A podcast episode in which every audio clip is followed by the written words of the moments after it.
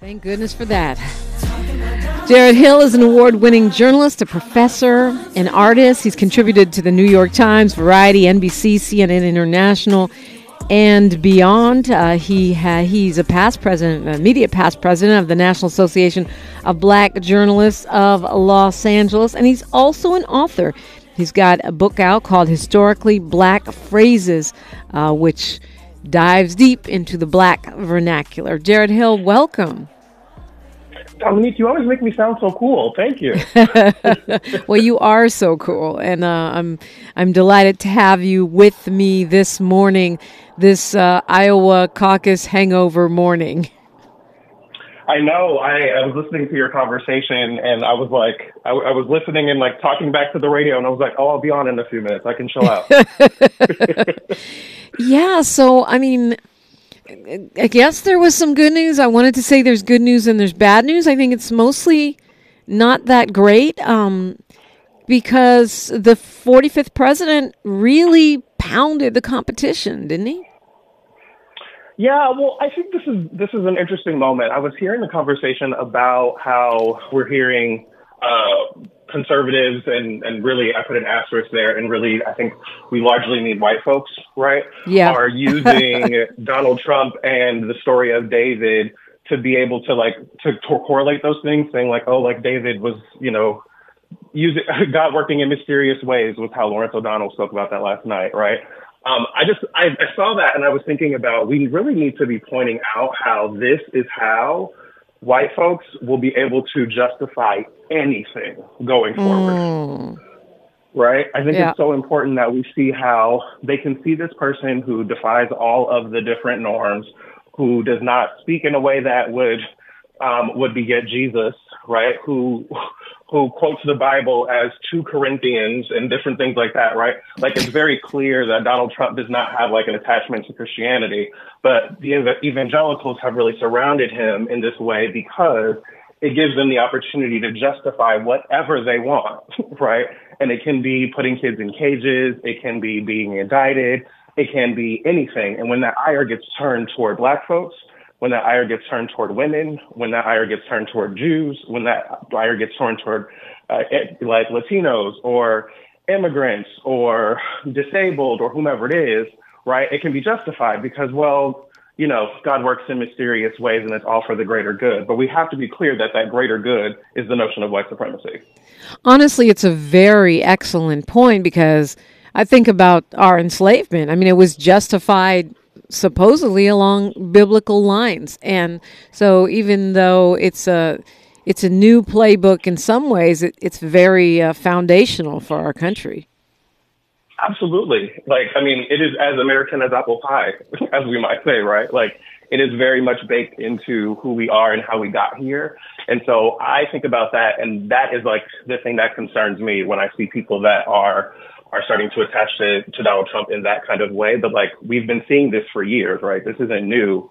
But like when we see how in that same polling that they were talking to people last night, they said that uh, I believe it was somewhere in the 60s um, of the percentile asking people if they if Donald Trump were convicted of a crime, would he still be uh, you know fit to be president? And 60% were still saying yes. Yeah. Right. And so I, I believe on the last time I was here, we were talking about this, if I'm not mistaken, but like it's interesting to me. I can't think of who the Trump voter is that is like already a voter for Donald Trump right now that would be deeply moved by a conviction. you know yeah, I mean? no, that I think that's like, right. Oh, now I'm not voting for him. And, and and we expect our, you know, religious heroes to be martyrs or whatever, and that's what they're that's what they're going to paint him as with each conviction. I do think it. I think it erodes the sincere independent voters who think, well, he may be flawed, but you know, I, I get, my taxes will go down, or I'll have a better uh, time on the stock market, or whatever. Those folks, it may erode them, but I think for the hardcore, and that's the other thing about Iowa with the freezing cold temperatures, it was almost like you had to be on some kind of mission from your idea of God to go out there and support Trump. So that might be a good thing because it could be that the more reasonable folks in the Republican Party, if that even is a thing anymore, um, you know, stayed home and would not stay home for the big contest.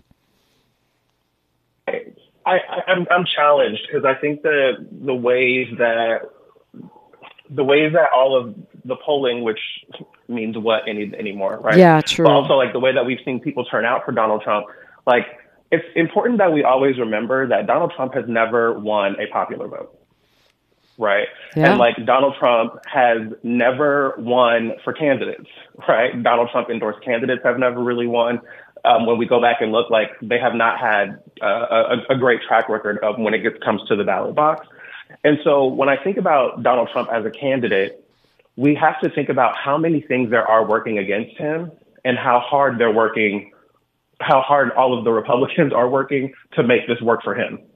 Right? Because it's it's really interesting to me when we're when we're seeing people like who are defying their own morals, who are going against what they say their values are, who are voting out of their interest to be able to support this person right, who doesn't have a policy platform. If you go to Donald Trump's website, the last time I was there, it is all about fundraising and it is all about backing him for his trials, right?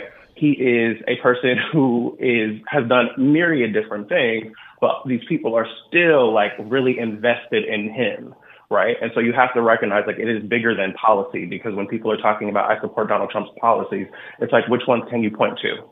Because Donald Trump didn't run on a on a platform in 2016. Excuse me, in 2020, and he's not running on a platform now. He's running on hate. He's running on grievance. He's running on upset, right? And so there's not anything that he's offering Americans other than this picture of whiteness that he that he really sees as you know the way forward. Yeah, which it's not even a dog whistle in a sense. It's just so loud, but.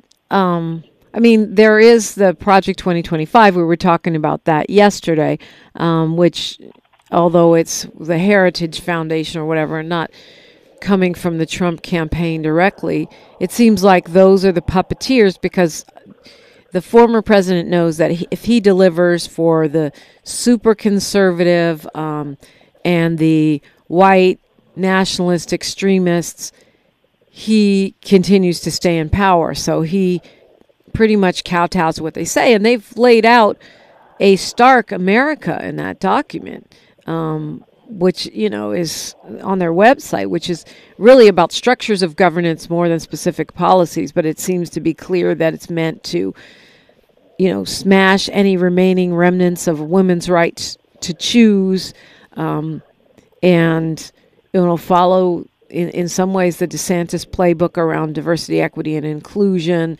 and LGBTQ plus rights?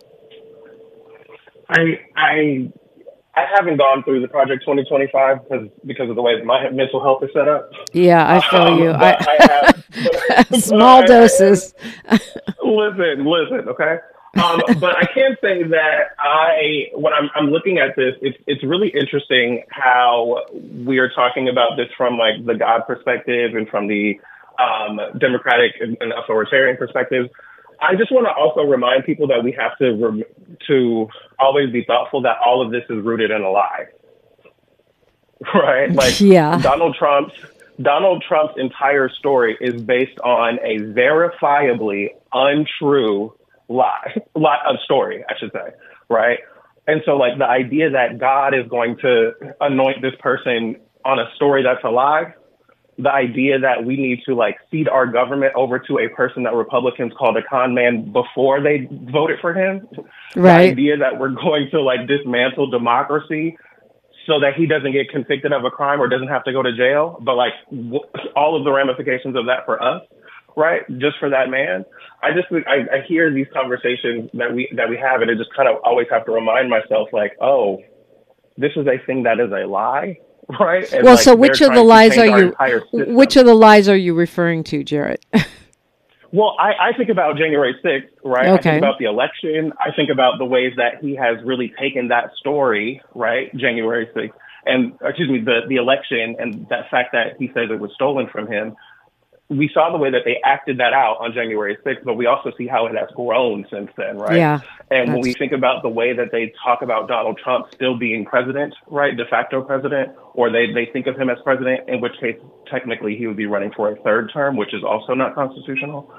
Um, but like, but like, it is just it's an interesting thing to watch them bend over backwards to support this guy, right? Because they're not supporting like they're not supporting public policy. They're not supporting uh, each other, right? They're supporting him and whiteness and white supremacy and the way that that shows up in him and comes out of him. Yeah. And I just, I, I'm fascinated by the way that we even see like the Heritage Foundation in this situation with Project 2025. We see them like going out of their way to, to make public policy um, positions that they're going to take uh, in the future because of what they see as an opportunity in Donald Trump, right? The Republicans have had Yep. a really great opportunity in Donald Trump to be able to meet this moment. Yeah, I mean, when you said on a lie, you know, I thought about the birther lies uh, uh, towards um, Obama, but then I started thinking about the lie that uh, Donald J. Trump is a self-made man because when I was reading about his childhood, yeah, I know I need to protect my mental health more too. Um, I learned that Donald Trump was paid two hundred and fifty thousand dollars a year starting at age two by uh, Fred Trump for being um, an officer in one of his companies. And I, you know, that may have been money laundering. It may have been a way to set um, DJT up for life. But that, my friends, is not a self-made man, woman, or children. That he hates immigrants, but he married two. That he, you know, it, you know, on and on it goes. I mean, there's just so many lies uh, that are fundamental to who this person is supposed to be. Um, that you know, I, I really couldn't figure out exactly which one you were talking about. Well, I, I, I respect the follow up question there. Like, oh, wait, which lie are we talking about? Yeah. But that really speaks to the point. Right? it speaks to the point of like what we're talking about. Like, there are so many, there's a laundry list. God knows there are 91 indictments that are based on things that they've been lying, right? Um, lying about over the course of various different stories and, and uh, time in their administration um, and thereafter. But like, it's, it's interesting to me that like, to your point, when Republicans were running against Donald Trump early in the in the, election in 2015, they were all talking about him as a con man, right? All of the people who prop him up now were talking about him as a con man, and so I am I'm I'm just fascinated by that and wondering like at what point does that come back around? But I also have to be hopeful right? Like, because I think that so much of the conversation that I have with folks, like, really kind of brings me down. We talk about our mental health, right? And, but like, I also have to believe that, like, so many of us that are out here that are doing this work, that are out here speaking up about it, that are out here talking to our friends and our families about it, I have to believe that it's going to be effective. Right. I think that we've seen it time and time again. Again, reminding you, Donald Trump has never won a popular vote. Yeah. Right um, and and and very arguably won in 2016. If but we could go down that another day, but like I have to believe that um, as they spoke about last night, Donald Trump is not gaining voters, right? I don't think people are being converted to Donald Trump after like 91 indictments and the way that we've seen him move since leaving office. I don't think there are people who are being converted to him, but I do think that there are people who are being who are like who are, are ground in, right? Because they have a completely different media ecosystem, right? Yeah, that's they, true. They, they see things that are completely different. They hear stories that are completely different. And this was another piece of the coverage in Iowa last night where they're talking about how they don't, they don't have the same facts. They don't have the same people. They don't have the same stories. The idea of Donald Trump being convicted might not even reach those folks, right? And so like that is something that we think about when when we're on these platforms, like those folks are not listening to KBLA, Yeah. right? Not not most of them, Right, right? And, right. and if there's if there are, there's a handful, right? And they're not going to be hearing about an indictment. They're not going to be hearing about a conviction. They're not going to be hearing about the consequences of E. Jean Carroll. We're not going to be hearing about Fani Willis. They're not, you know what I mean? They're not going to be hearing about any of that. And so it's a it's a different kind of thing to have to figure out like how do we reach that voter? How do we get them to, to turn their mind in a different direction on these things? It's hard. Award winning journalist Jarrett Hill is my guest. You are invited in always 800 920 1580. I'm Dominique DePrima. This is KBLA Talk 1580, where we amplify black and progressive voices around the clock. She's reclaiming her time on KBLA Talk 1580. More First Things First with Dominique DePrima when we come forward. The conversation continues right now, right now, right now with Dominique DePrima on First Things First. And uh, Jarrett Hill is my guest, but don't be scared. You're always invited in 800 920 1580. Uh, He is a creative, a journalist, a professor, and much more. And uh, trying to unpack what happened yesterday in Iowa, what's happening in our country, and things we need to be tracking. So let's talk about second place or the race. I don't know. Is it the race to be vice president? Is it the race to have a bigger book deal at this point? Um, DeSantis and Haley were close to being tied. She's trying to spin that as a victory. He's trying to spin it as a victory. Predictably, does that mean neither one of them is going to go away for a long time and we have to keep hearing both of their terrible rhetoric? Or um, does it make them pretty much irrelevant with his his landslide? Um, because I know Nikki Haley's coming up on her home her home state, but she's losing there. So I, I just don't see a path forward. Yeah, I think that this is, I mean, we've started, we've already seen a lot of the candidates kind of dropping off, and I would expect that we're going to start seeing some more folks drop off in the next week here or so. I'm kind of curious about how they're going to continue to justify, right, they're running. And so when we think about uh, South Carolina, that's going to be on February 3rd. Mm. And so around that time, right, Nikki Haley, we'll see how she does there. If she's, if she's, polling really terribly, I would imagine that she's that she might pull out before that. But I think that the the question of like, are they running for for you know the vice presidential ticket, or are they running for um, a book deal, or or you know a, a job at Fox News or whatever it is, is really the question because I'm not really sure.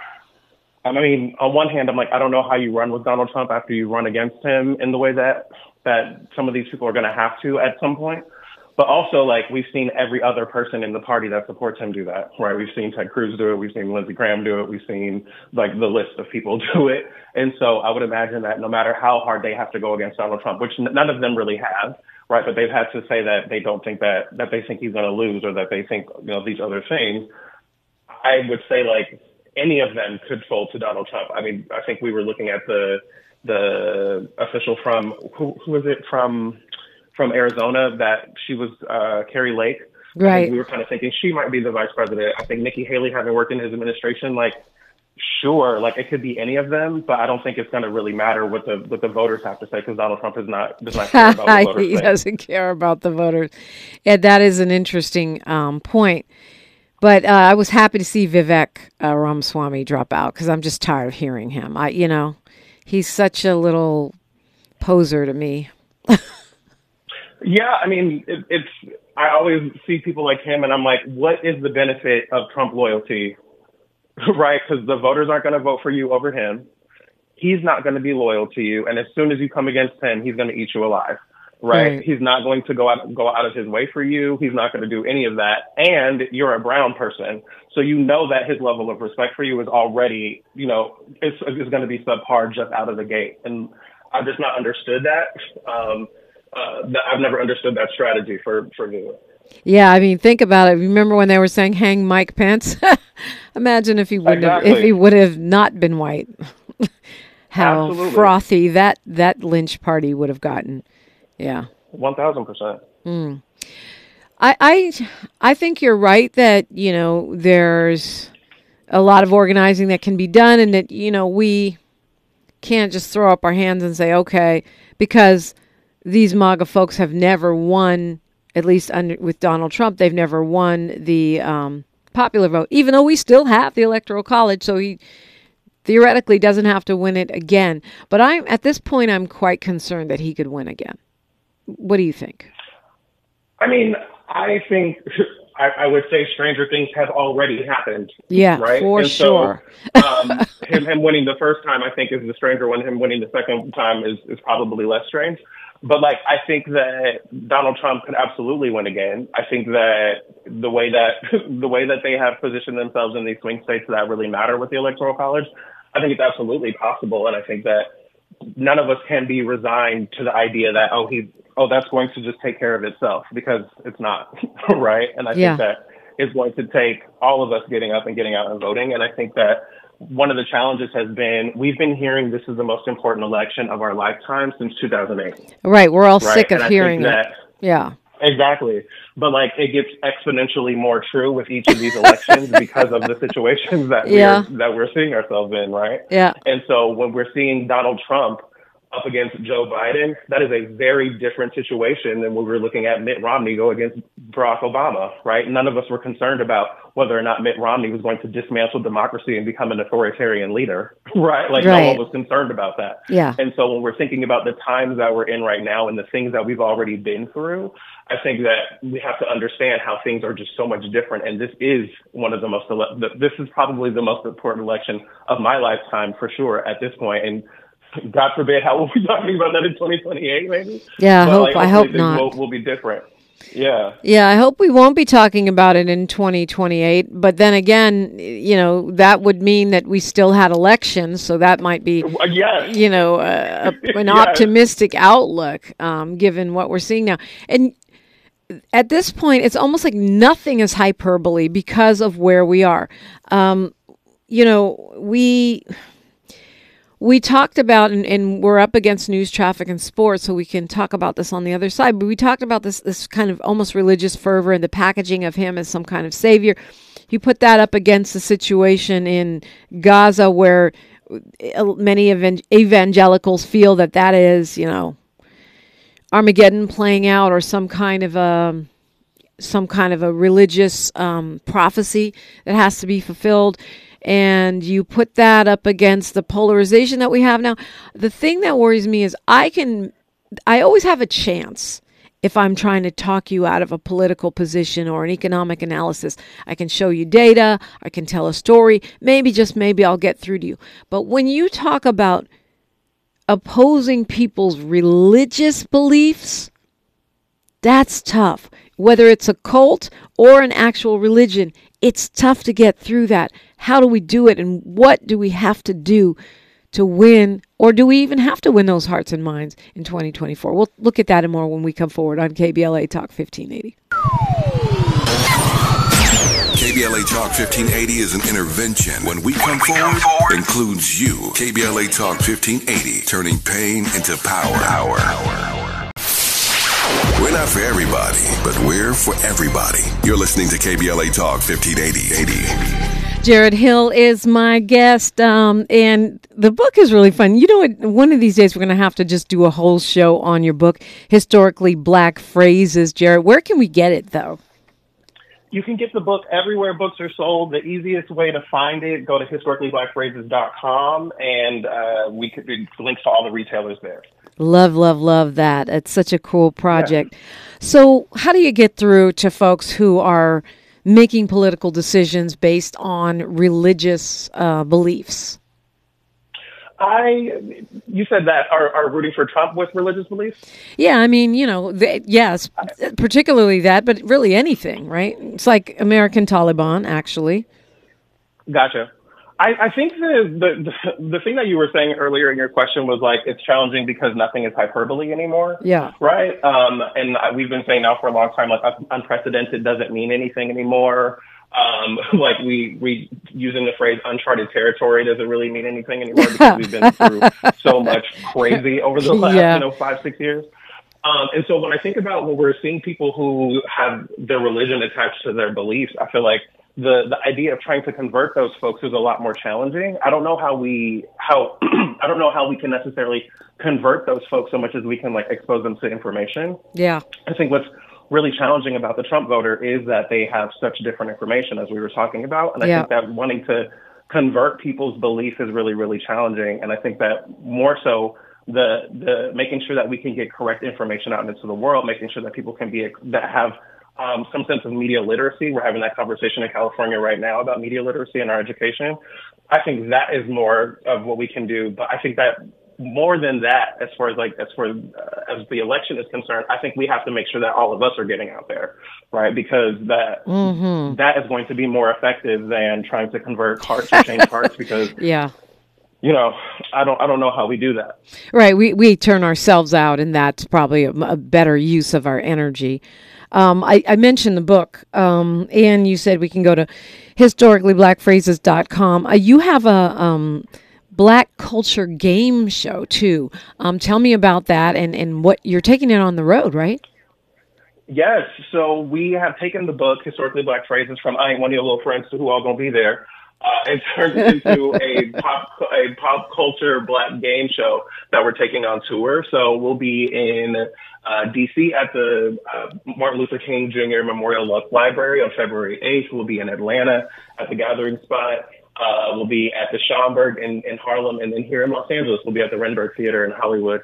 Um, and so we're, we'll be uh, loving to have so many people come out and play with us. If you're in the audience, you can real win real prizes, and that's going to be a lot of fun. We'll have notable people as our celebrity uh, contestants on the show. Um, there's a lot of interaction with the audience. So it'll be a lot of fun. So you can go to historicallyblackphrases.com uh, to check out uh, the the tour dates and obviously come if we're here in Los Angeles or if we're going to be in one of the other cities as well. Yeah, that sounds so fun. Um, and you're following in the footsteps of uh, Keke, who won first black woman to win, won, win for game show, which I thought was pretty surprising considering how fun and funny we are. We should have been winning for in that category much much sooner. But congratulations going out to Miss Keke Palmer.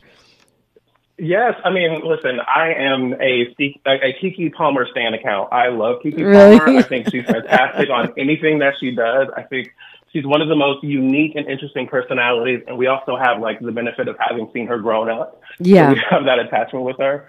Um, and the game show thing for us has been a lot of fun because like I've grown up watching game shows my whole life, right? And like I started off watching The Price is Right as a little baby with my grandmother. and so like being able to take a game show on tour is so fun with, for me because we get to do the live audience, we get to be in different cities, we get to do the game show thing of it. Um, and it's going to be really fun. We're mixing in a lot of black media and uh, moments from television and music and, and social media and award shows and the various different things that we've um, that we have in culture that we really love. Wow, well, congratulations on that. It's a creative and fun thing. I wouldn't be at all surprised if you got picked up by somebody and started actually doing a television game show. That seems uh, pretty likely uh, to happen. The, the Emmys were a I like bit. that idea. Yeah, I like that. Yeah, it. name it. Let's name it and claim it. Name it and claim it. Emmy Awards 2025. So what Listen, we we are working on it. so what we saw last night was actually the 2023 Emmys because of the um, the strike, labor action. That 2023 was delayed, so we're going to have the 2024 Emmys in September. It's going to be one of those blue moon years. I think it may be the first ever where we have two Emmys in one calendar year Um, and that's a bit confusing. But you, you know, we were talking earlier in the show about how the LA Times uh, claims that diversity is back in the Emmy Awards, and we did have some some great and historic wins, not just for Black people but for Asian Americans. What was your takeaway as far as that goes? I think that is a beautiful sentiment. Period. um, I I think that there's I think we had a very black Emmys last night. If you look at the behind the scenes, uh, so Jesse Collins Entertainment produced the show, and it was an all black like um, uh, producing staff. So that's you know Anthony Anderson was calling it the chocolate Emmys last night. And so while that is true for last night, um, and I want to make clear that I'm saying for last night in capital, bold, italicized, and underlined letters. Um, uh, that was true for last night. I think that when we're coming out of this strike, which you just talked about, how that has affected our award schedule, none of the unions were fighting for diversity, equity, or inclusion. right? Well, I mean, I mean the- SAG-AFTRA got the makeup and hair. They got the makeup and hair win. That was a small win for diver. Actually, it's kind of a big win for a black woman in the I mean- industry. that was a win. But yeah, I understand what you're saying. There was no, there was no, um, that wasn't one of our fighting points. that was not one of the fighting points, right? Right, and I mean, yeah. to be clear, makeup and hair for black folks in in television and film is very, very important, and I don't want to I don't Yeah. want to understate that.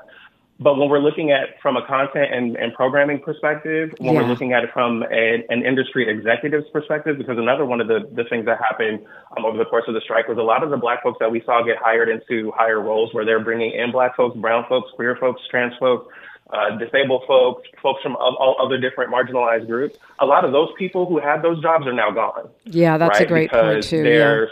Studios laid them off. We saw various different. We saw that day where there were like four different black woman executives that were gone. Right? None of these guilds were like really fighting for those kinds of things in their negotiations. So the idea that like the industry is gone diversity, equity, and inclusion. Again, I say for last night, right? Mm-hmm. Because we are not, that is going to have a translation when we're starting to see where programming gets picked up, what shows are getting made, what things are going out into the world, and what things get stuck in development, or which things never get greenlit in the first place. And so I'm, I'm, I'm very curious to see over the course of the next two, three years what this conversation looks like. Yeah, and then those folks that you're talking about, they canceled a lot of deals under the guise of the strike, uh, which may have really just been about um, downsizing their bottom lines.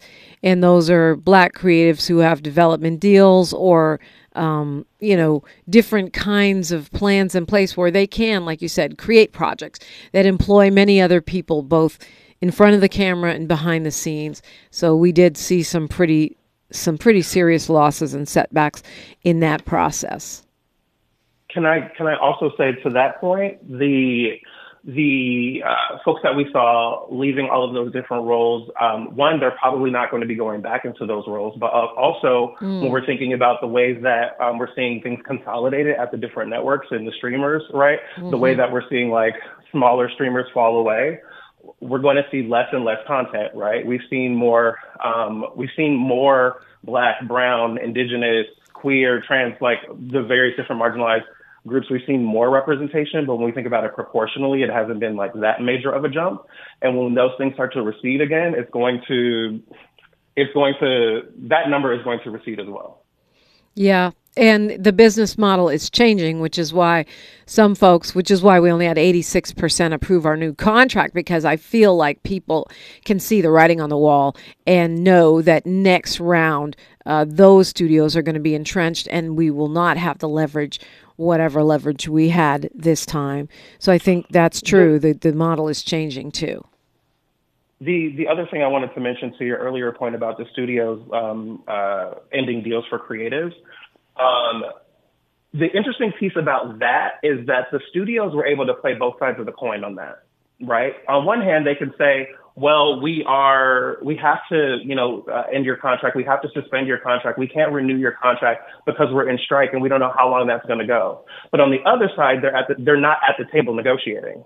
Right? right. And because we know that there were months where they weren't negotiating with anybody. And so that they could take as long as they wanted to on that side of the table. And on the other side, say like, oh, well, there's nothing we can do. There's a strike and we, we have to wait it out. And so even that piece is interesting because of the way that it has specific impact on on these specific creators and executives that we're talking about. It was a way that they could really clear out a lot of the the last hired, if you will, yeah. um, to be able to and hold that as long as they wanted to.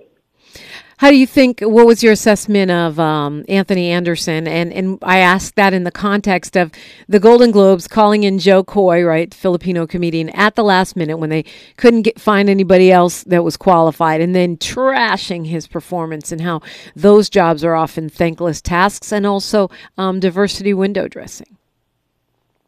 So I Yes, it is diversity window dressing, which uh, Jerrod Carmichael named. He hosted the, Go- the Golden Globes a couple of years ago now. Um, I do think it's diversity window dressing. I, I have like a a very distinct perspective on this as a person who moved to LA with the dream of hosting the 100th Oscars in 2028.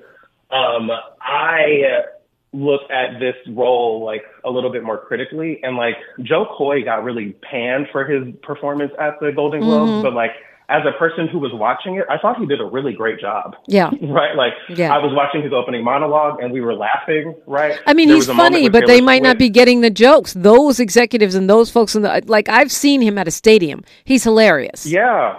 Exactly. And my, my dad was texting me about him last night. Like, do you know this Jo Koy guy?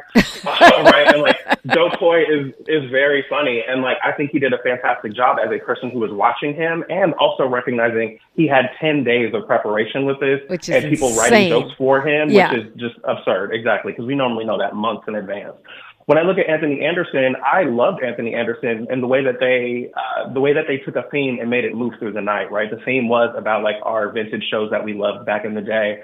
And like all throughout the night, we saw different uh, television reunions happening. And I thought it was really dope to be able to see Arsenio Hall, right? And that wall come mm-hmm. up and he mm-hmm. step out and walk out there. It was great to see the Martin cast all together on a, on a, on a version of the Martin set Um, it was really, really cool to see so many of those different moments and Anthony Anderson kind of like moving us through them. Um, I thought they did a really, really fantastic job last night. And I, as a production design person, I thought the production design of the set last night was incredible, but that's me nerding. So we uh, well, but that. I love that, and I'm looking forward to seeing you on the Oscars in 2028. By the way, Jarrett Hill. But yeah, Thank I mean, so, so, make television great again. Got it. Um, we're talking with journalist Jarrett, Jarrett Hill, and you're invited in 809 1580. We are KBLA Talk 1580. More first things first with Dominique DePrima when we come forward. Your ancestors' favorite radio station, radio station, and your favorite morning show host. Let's get back to Dominique DePrima right now. Right now. Right now, talking with Jarrett Hill. Um, and, you know, speaking about the Emmy Awards, um, I also want to circle back to Jesse Collins, who I met when I first came to LA with my big uh, Oscar dreams, uh, because he was a radio personality at uh, The Beat when I worked there. And a good one at that. He did. Um, he did middays and we were friendly at that time. And I felt like, you know, I kind of lost track of him and I looked up and he's like this amazing producer mogul. Um, Jesse Collins Entertainment does the Image Awards and a lot of things, right? Here's hoping they'll be producing my Oscars in 2028. Yes. So I think that would be great. Yeah. So, what did you think of the job they did? I I thought they produced this show really really beautifully. Like I I'm I'm getting a little wary on award shows because of the way that awards work, right? And like having worked in this industry for a while and like starting to see that, but like I also still really appreciate an awards night and I love seeing everyone together and cel- in celebratory mood. Um, and so watching the show last night was just a lot of fun. I also appreciated the some of the information I learned last night. We we heard uh, RuPaul won again for uh, RuPaul's Drag Race, but I also learned that RuPaul is the most awarded host in history and the most awarded person of color in Emmy history, which was interesting. That's well. crazy, so, actually. I did yeah, not know that. Wow. Yeah, RuPaul's Drag Race has won, uh, you know, year after year after year since it started winning. It didn't start winning right away, but like since it's won, since it started winning, uh, RuPaul has won year after year after year, kind of like we see um, in the top category with John Oliver, John Oliver from last week tonight on HBO, which is another excellent show. Um, I, I really, really enjoyed the Emmys last night, and I almost missed it because I almost forgot. So I was glad that I, I ended up watching last night. Um, yeah, and and Jasmine Guy winning after oh. all these years is amazing too, right? Uh, yes, Jasmine Guy winning um, is fantastic. Uh, I think the moment of the night for me was Niecy Nash winning. Um, I know you. I heard you on the on the air saying like you weren't watching the Dahmer series, and I wasn't either. But like, I do think it's important that we we speak Niecy Nash's name in this moment, Niecy Nash Betts, because she is a, a phenomenal actress that I think people always consider her with comedy, right? And and we don't take comedy seriously in our culture. Mm. We don't mm. take it as a as an art form in the same way, and so we don't give appreciation to folks like Niecy Nash.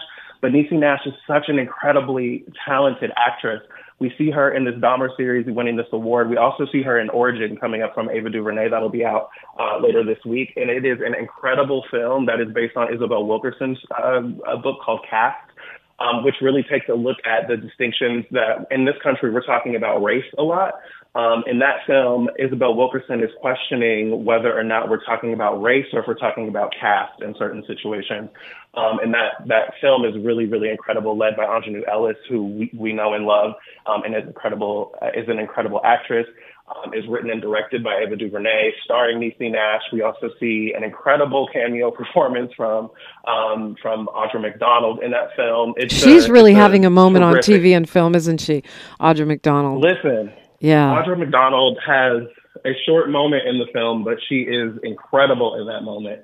Um, and this is that movie that that we expect Ava DuVernay will probably um, be at the Oscars uh, celebrating, and hopefully we'll see something for Aunjanue Ellis or Niecy Nash or some of the other folks in the film because it's that great. Yeah, I, I've read the book, but I um, I haven't seen the film yet. I definitely will go see it. Of course, Oprah said it's um, Ava DuVernay's finest work, but um, well, maybe we'll talk about Oprah's latest when we come forward, talking with Jarrett Hill on KBLA Talk 1580.